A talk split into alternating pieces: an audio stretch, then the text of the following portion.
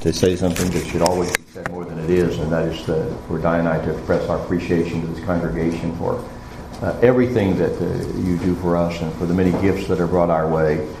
Um, it, uh, it's always overwhelming to us, your generosity and the many years that I've been here. Um, that uh, as I, I uh, think about Paul's words, we've been studying this even this month, that uh, he got the gift from Epaphroditus and he says, I don't need any more, I am full. Uh, and your gift has supplied all my needs. And that's the way I feel about what this congregation has done for us since the very beginning. Di and I have never needed anything that you didn't supply physically and emotionally and spiritually. Your support is always uh, so appreciated, and I don't, we don't say that enough. Also, might mention that sometimes people um, uh, tell me when I'm exiting the building after my sermon that I stepped on their toes. And I try to make that uh, turn into a good thing and say, well, maybe your toes needed to be stepped in. I don't stepped on. I don't really feel bad about that. But I want to mention to you today that that doesn't go the other way around because I dropped a vise on my toe this weekend and broke it, uh, and I'm stumbling around. And if you step on my toe, I will not take it as a good thing. Uh, so if I back away from you when you walk towards me, it's just self-protection because if you stepped on my toe, I think I'd pass out right now. But uh, so appreciate uh, appreciate so much uh, you being considerate of that. Anybody here from Kentucky? Yeah, other people, Kentucky. Arkansas? Anybody here from Arkansas? Nobody from Arkansas. Okay, let me tell you a story about some people from Arkansas. you probably heard the story about the family, uh, uh, um, uh, a family that visited the big city for the very first time, lived way out in the middle of nowhere, and they went to visit, visit the uh, city for the very first time. Uh, and they went into this big building, and there were these they were absolutely amazed because there was these two big silver walls, and they kept going back, opening and closing, going back and forth, and they couldn't figure out what it was because they'd never seen an elevator before. So they were watching, closely examining it, and uh, an older lady in her 80, 80s uh, sort of bent over, walked up to the door, and the door, the walls moved, and she stepped into a little room.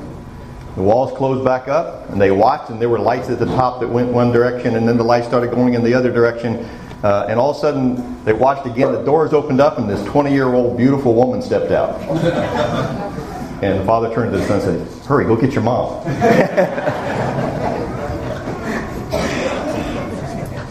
Things change sometimes, and we don't understand why they change. Uh, sometimes things change right before our eyes, and we're amazed that things didn't stay the way that they were, or that things aren't always the way that they were before. And even though we may not understand how the change occurred, the evidence is right before us. And I want to take for a couple of moments and talk about change from the standpoint of the gospel message. There are sometimes when something happens and we experience something and we realize this is monumental, this changes everything.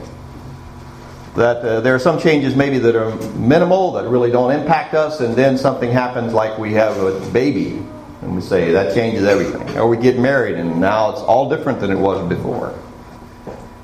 The Bible says a lot about change. The Bible describes this aspect of change from the standpoint of individuals. And I want to suggest to you as we start the lesson this morning that God specializes in changing people. That when we read through the scriptures, one thing that becomes obvious is that God expects people to be different than they were before, and that He makes provisions for people to be different than they were before. And the gospel message is presented to the world by both Jesus and the apostles as something that changes everything in a person's life. And that the message of the gospel is the most powerful change agent that you and I could ever consider. And you think about that from the standpoint of even the opening up of the New Testament. As the New Testament opens up, the promise of the kingdom is beginning to be fulfilled, and God's bringing to fruition things that He said centuries before.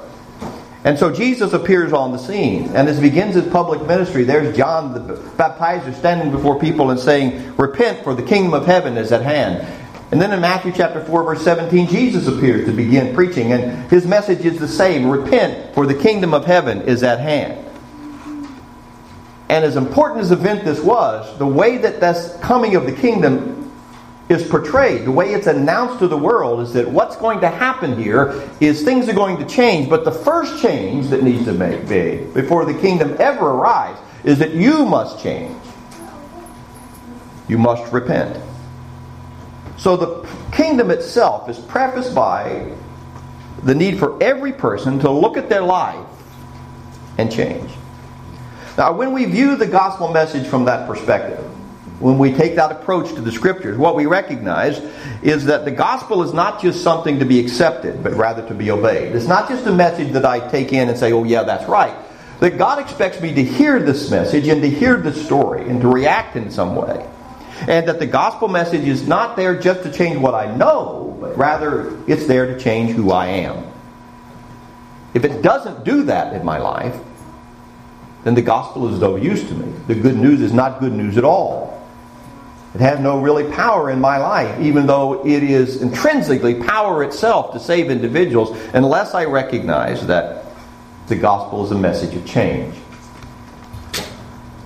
When we think about this aspect of change in the scriptures. We, rec- we come to recognize that it is portrayed to us, the gospel, the effect, the impact of the gospel in people's lives is portrayed to us in precisely this way, in more than one image. That if God would get anything across to us in the preaching of the story of Jesus and the teaching of the apostles about the impact of the gospel message, is that God is going to change things up. That if you become a Christian, you will not be the same as you were before. How does the gospel message impact people? In 2 Corinthians chapter 5, verse 17, Paul says, Therefore, if anyone is in Christ, he is a new creation. Old things have passed away. Behold, all things have become new. The Greek word for new here is the word kainos, which indicates something that's new in relationship to form or quality or type. So here's something that's old and something comes along that's new, and we might use the word different we might even use the word in terms of the connotation of the New Testament word here that this is better. It's new and therefore it is improved in that regard. But it's new in terms of type. In Colossians chapter 3 verse 10, the apostle Paul uses another word in connection with that. When a similar statement he says, "We have put on the new man who is being renewed in knowledge according to the image of his creator." And he uses the Greek word for new, neos, to describe the new man, and that word means to be recently new or new in time. That this is a new experience to you. So the man is new because he's just now become new. But he goes on to say that he is renewed in the knowledge according to the image of his son. And the word renewed there is anakaniho, which is a derivative of the word we just looked at a few moments ago, which means to make new in terms of quality. So, what does Paul say in Colossians chapter 3? That we have put on a new man in time. This is a new experience, and yet this newness is not a one time event, but we are constantly being renovated, we're constantly being rejuvenated or made new again to the image of God. Now, I mentioned those words, however might, familiar might be with them, or however significant we find them to be, to, to get us to recognize that what the Scriptures portray to us is that the change that the gospel anticipates and the change that the gospel creates in a person is a comprehensive change. That this is not just a change of a single moment when we're forgiven of our sins and we go from being a sinner to a saint, but rather it is a continuous change. The old man is replaced by a completely new person at the time of conversion, and then he's constantly renewed or made new to be in the image of Christ. In Titus chapter 3, verse 5, Paul says, Not by works of righteousness we, we have done, but according to his mercy he saved us through the washing of regeneration and the renewing of the Holy Spirit, whom He poured out on us abundantly through Jesus Christ our Savior. Now, we might consider that washing of regeneration is a reference to baptism, and I think it, there's a lot of evidence to point that way. But certainly, the idea of renewal and regeneration are used in the same way here in this passage. That it's a bringing back to life of something that was dead, and it's a renewing or renovating by the Holy Spirit of the individual through the power of the Holy Spirit. And all of that comes through Jesus Christ. So the change is a recreation. It's also this aspect here of being born again.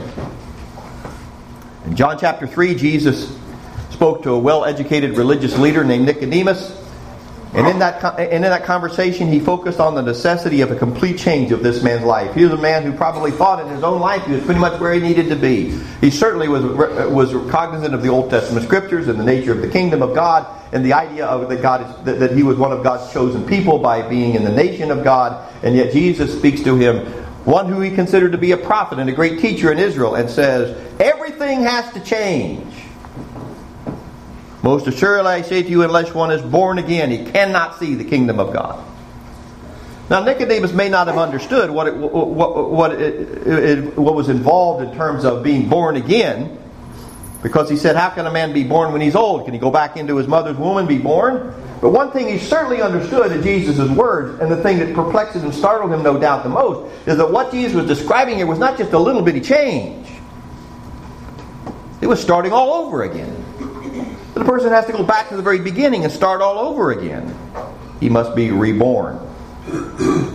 In the 2 Corinthians chapter 3, verse 18, Paul says, But we all, with unveiled face, beholding in a mirror the glory of the Lord, are being transformed into the same image from glory to glory, just as by the Spirit of the Lord. So he says here, Paul says that we are being transformed. In Romans chapter 12, he uses the same word. He says, Do not be conformed to this world, but be transformed by the renewing of your mind, that you may prove what is that good and acceptable and perfect will of God. In both of these verses, the word transformed, metamorpho, means to change from one form to another. It's the idea you hear that you have something and then it transitions into something else. It may it is even used to the aspect of meaning a complete change from something from something that it was not to something that it now is. From a caterpillar to a butterfly. And so that's what this aspect of being changed by God, uh, presented. Now, I believe that's a powerful principle, but is it really what we see around us? Can we look out and see the evidence of change? Sometimes it's not so easy to see. Christian marriages fail just like other marriages fail. Christians fail as parents and their children go their own way. Christians sometimes speak like the world, they act like the world, they aspire to the goals of the world around them, they seek the things of this life and not the spiritual things that they, that they, that they know about. And so sometimes you look at a Christian's life, and maybe sometimes we look at our own lives and realize is there really this transformation? Have I really been born again? Am I really being renewed and made something that I wasn't before by Jesus? The implication of the gospel message is that we all need to be recreated, and that's an important implication to understand. That when the gospel comes on the scene, the preaching of Jesus, not just, well, these folks need this and these folks need some, might need some of this, but these folks are okay. It's that everyone is in need of changing and that the gospel provides the ability to change everyone who will submit to the call of the Spirit and the words of the Spirit. Now, we have to come to grips with whether or not we believe that or not, because sometimes we might come to intellectually understand that that's true. The gospel is for everyone. And we say the gospel is for everyone, sometimes the idea that everyone needs the benefits of the gospel. But it also implies that all of us, you see, without the gospel, we do not have the gospel will be lost. And that the change that God expects the gospel to make in one person is also applicable to all of us. And some people find the gospel message irrelevant or even maybe offensive because they see themselves as being good enough. And they might discount what God would call upon them to do, even acts of obedience, because they feel like this is not doesn't add anything to who I am. Many Christians are not serious about spreading the gospel even to their neighbors because their neighbors are pretty good folks. You know, they're not much unlike me, and they, they they're honest and they're good people. And so there's not a motivation to tell them about Jesus because what what does Jesus have for them that they really need? They're pretty good. And what the gospel would tell to us when we look out at our neighbors and we look at ourselves that what God's providing for you is absolutely what you need. You need an absolute complete makeover.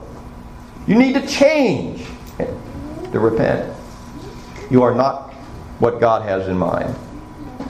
And so there's one image of change that truly indicates, I believe, that Jesus changes everything for the Christian that I want to consider in the rest of our lesson.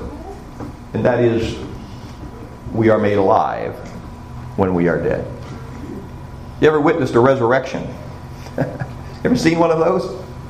We know about them, we read about them, we believe in one. But have you ever seen one? It'd be mind boggling to contemplate that, to go to the funeral home of a close friend and thinking, well, I know he's dead, but that's not what we go there to think about, is it?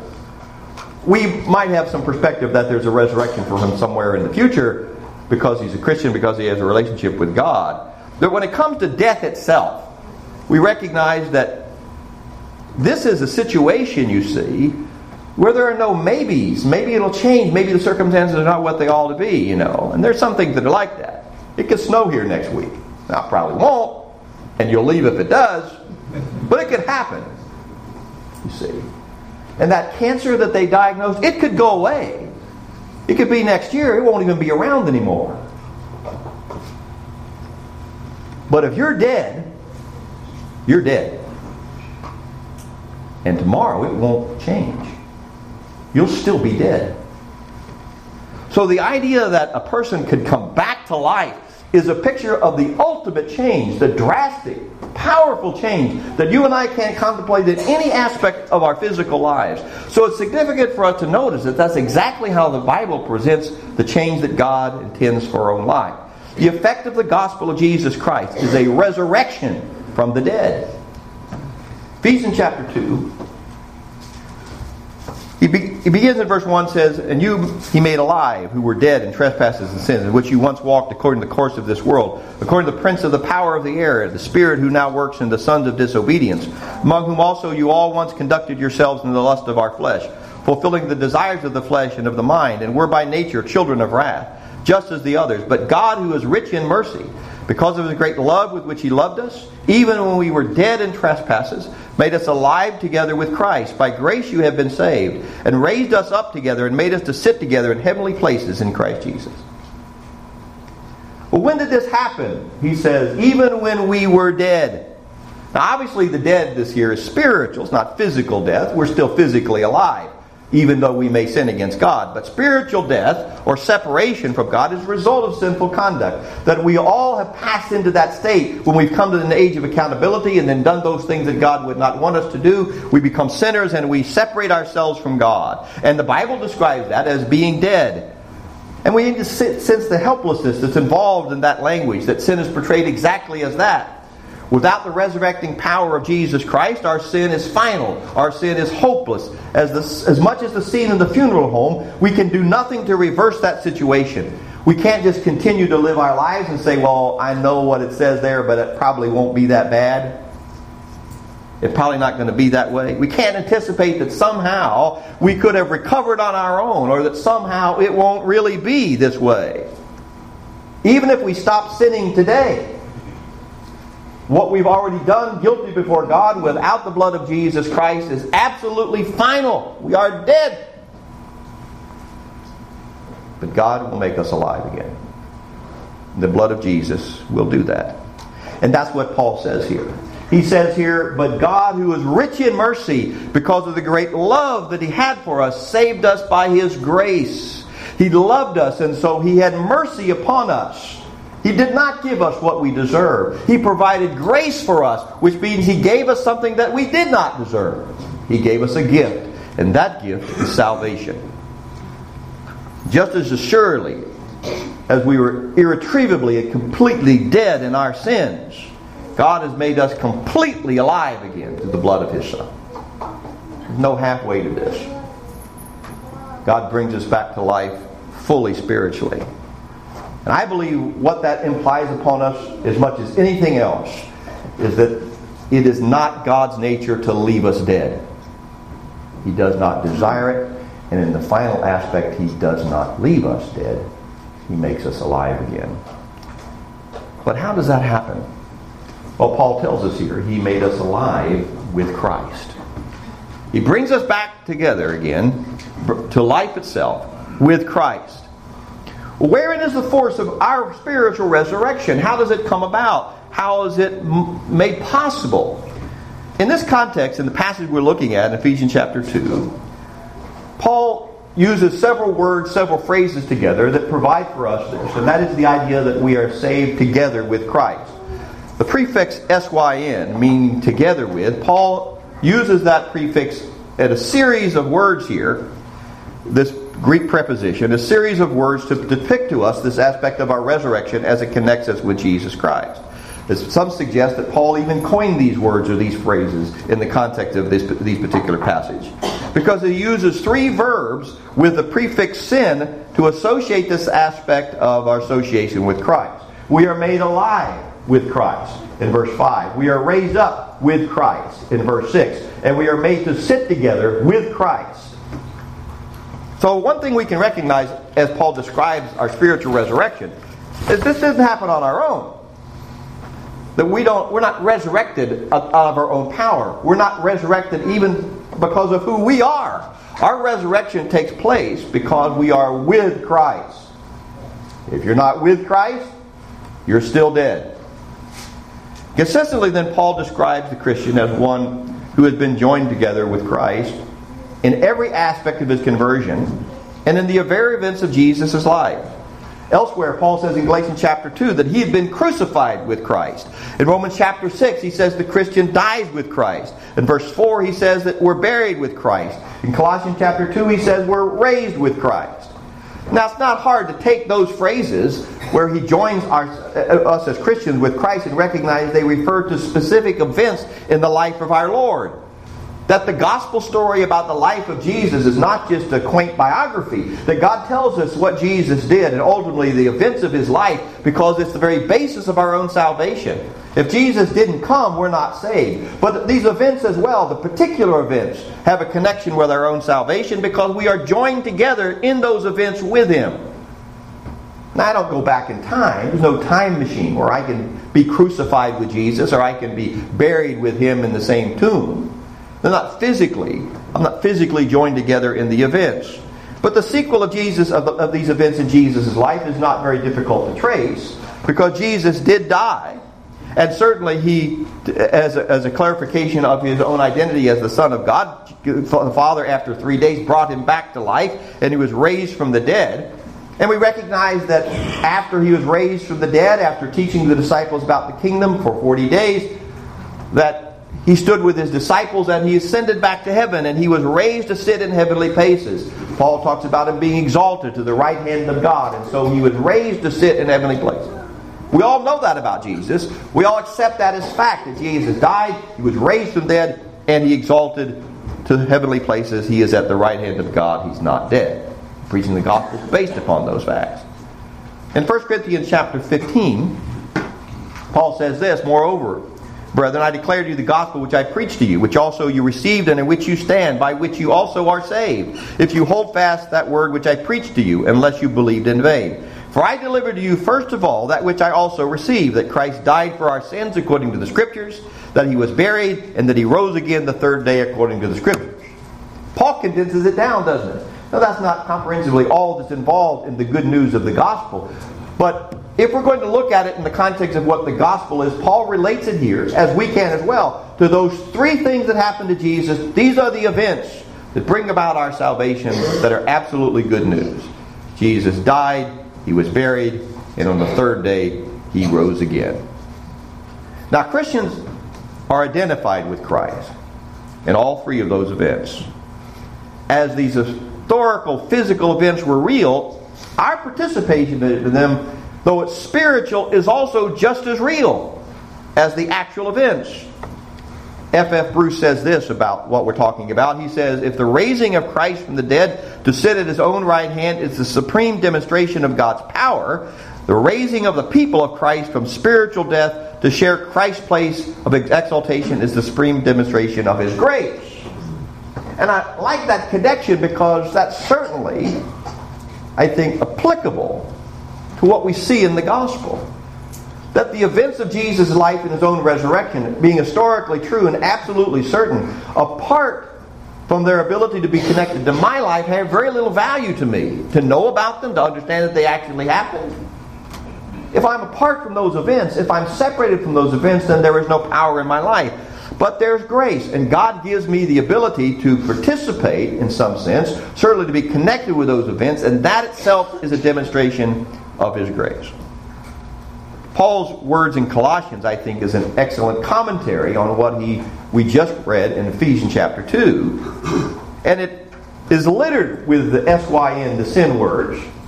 In Colossians chapter 2, he said, We are buried with him in baptism, in which you also were raised with him through faith in the working of God, who raised him from the dead, and you being dead in your trespasses and the circumcision of your flesh, he is made alive together with him, having forgiven all your trespasses. So when Paul writes to the Colossian brother, he tells them the same thing about their own salvation. He says, You've been buried with him in baptism. And you are raised with him through faith in the working of God. Our spiritual resurrection with Christ is the beginning of a new life. Just as much as Jesus was completely dead and became completely back alive again, so you and I are completely dead in our sins, and our life, our spiritual life, is a brand new life, a neos life, that has an absolutely different, better quality, kainos, new. And so when we think about this, we recognize that there is a real ability for us to be with Christ, to share with Christ in the ultimate spiritual existence. In fact, in, Paul's working uh, passage here, when he says, you see that we are raised to walk in newness of life, he talked about this from the standpoint of participating with him in being raised to sit in heavenly places. Now, there's a, there's a sense in which that, that will become true. When we are resurrected from the grave, and as Christians, we do not die the second death, but we go to be with the Lord. That's what Paul said. You know, uh, I'm okay with dying because I go to be with the Lord. So we join the Lord in heaven, and therefore we are share with Him in that spiritual existence. But I would suggest you too that the words that we will we are share with Him in heavenly places may also suggest a quality of life as opposed to a place that even when we become spiritually resurrected to become God's children, we live in a spiritually God oriented existence rather than a life which is dominated by worldly pursuit. That the change of the Christian is not just in heaven itself, but rather it is even here and now because the Christian comes to recognize how to live with a spiritual perspective in his life. In the same, in the, in the same uh, epistle, in Colossians chapter 3, Paul said this If then you were raised with Christ, there's that phrase again if you're spiritually resurrected with Christ, seek those things which are above, where Christ is, sitting at the right hand of God. You see, that's the other part of that, isn't it? You are raised with Christ when you become a Christian, and now you are going to live with Christ. So you are made spiritually new in terms of where you are, and now you're going to be made spiritually new in terms of how you live. And you are going to seek those things, not of this earth, you're going to seek those things that are from above. Now, I think these, these particular uh, images of, of resurrection and being brought back to life are significant to us. And they become significant to us when we look at from the standpoint of how the apostles used this image to encourage Christians to do what is right. we look at Romans chapter 6, and maybe this passage has already come to your mind we think about Paul's use of this terminology of connecting ourselves to the, to, to the events of Jesus' life. Paul said in Romans chapter 6, Do you not know that as many of us were baptized into Christ Jesus, we were baptized into his death? Therefore we were buried with him through baptism into death, that just as Christ was raised from the dead by the glory of the Father, even so we also should walk in newness of life. For if you have been united together in the likeness of his death, certainly also shall be in the likeness of his resurrection. Knowing this, that our old man was crucified with him, that the body of sin might be done away with, that we should no longer be slaves of sin. For he who has died has been freed from sin. Now, if you died with Christ, we believe that we also shall live with him, knowing that Christ, having been raised from the dead, dies no more. Death has no longer has dominion over him. Now, when you read those passages, sometimes our first connection with those passages is this aspect of baptism. And we talk about the fact that baptism not only is a burial, but the idea here uh, that baptize, being baptized into a death and resurrection puts baptism in its proper position in terms of salvation that you die first and then you're buried and then you're resurrected. And Paul's certainly making that connection to the life of Jesus. But what Paul presents to us here is, is that we die with Christ to sin, and we are buried with Christ in baptism, and that we are resurrected with Christ to a new life. Paul's real point in these passages, or at least his primary point in these passages, is about this new life and answering the question of whether or not the Christian could continue to sin because he's going to be forgiven of those sins. If grace is around and God's not going to hold us accountable for what we do because of the blood of Jesus, we could just go on and sin because grace will abound.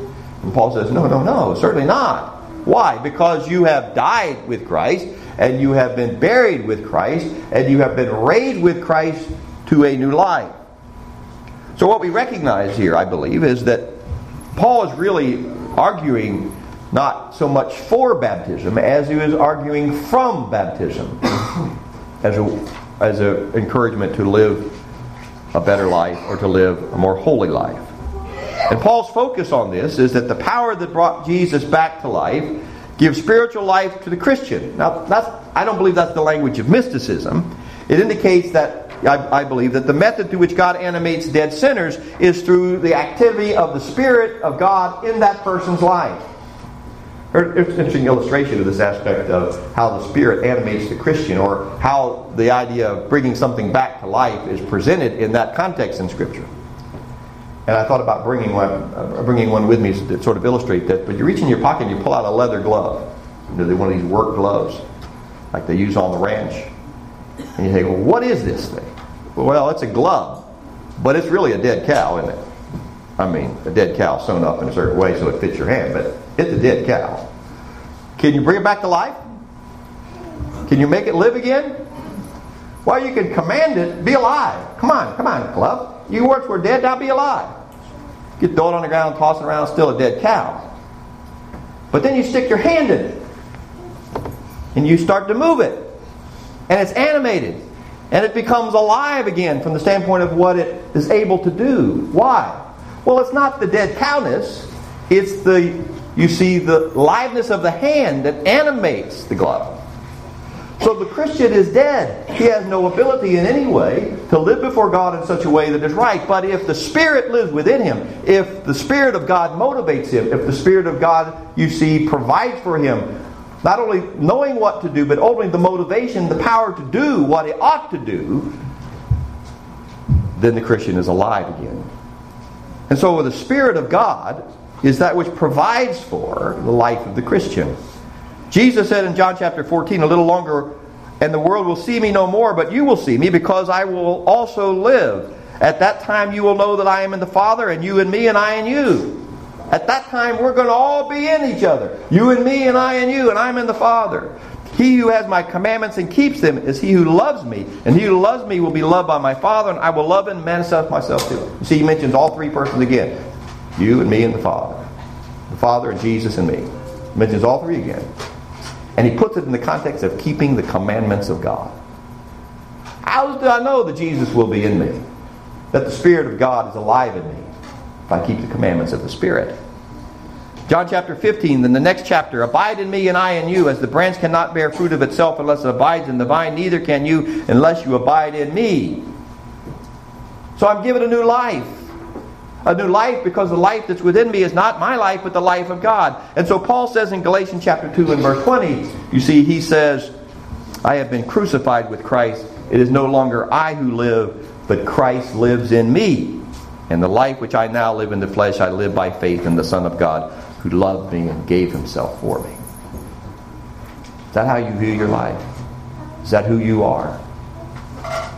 I was dead, but now I'm alive again. How? Because Christ lives within me because what he what he wants is what I want.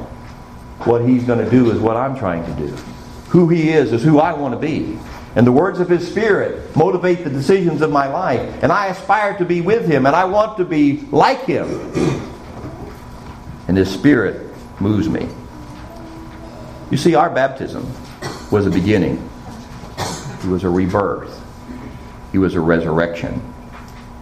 And I believe that what we recognize is that there's no more powerful way to look at our lives as Christians than to recognize that we once were dead and now we are alive.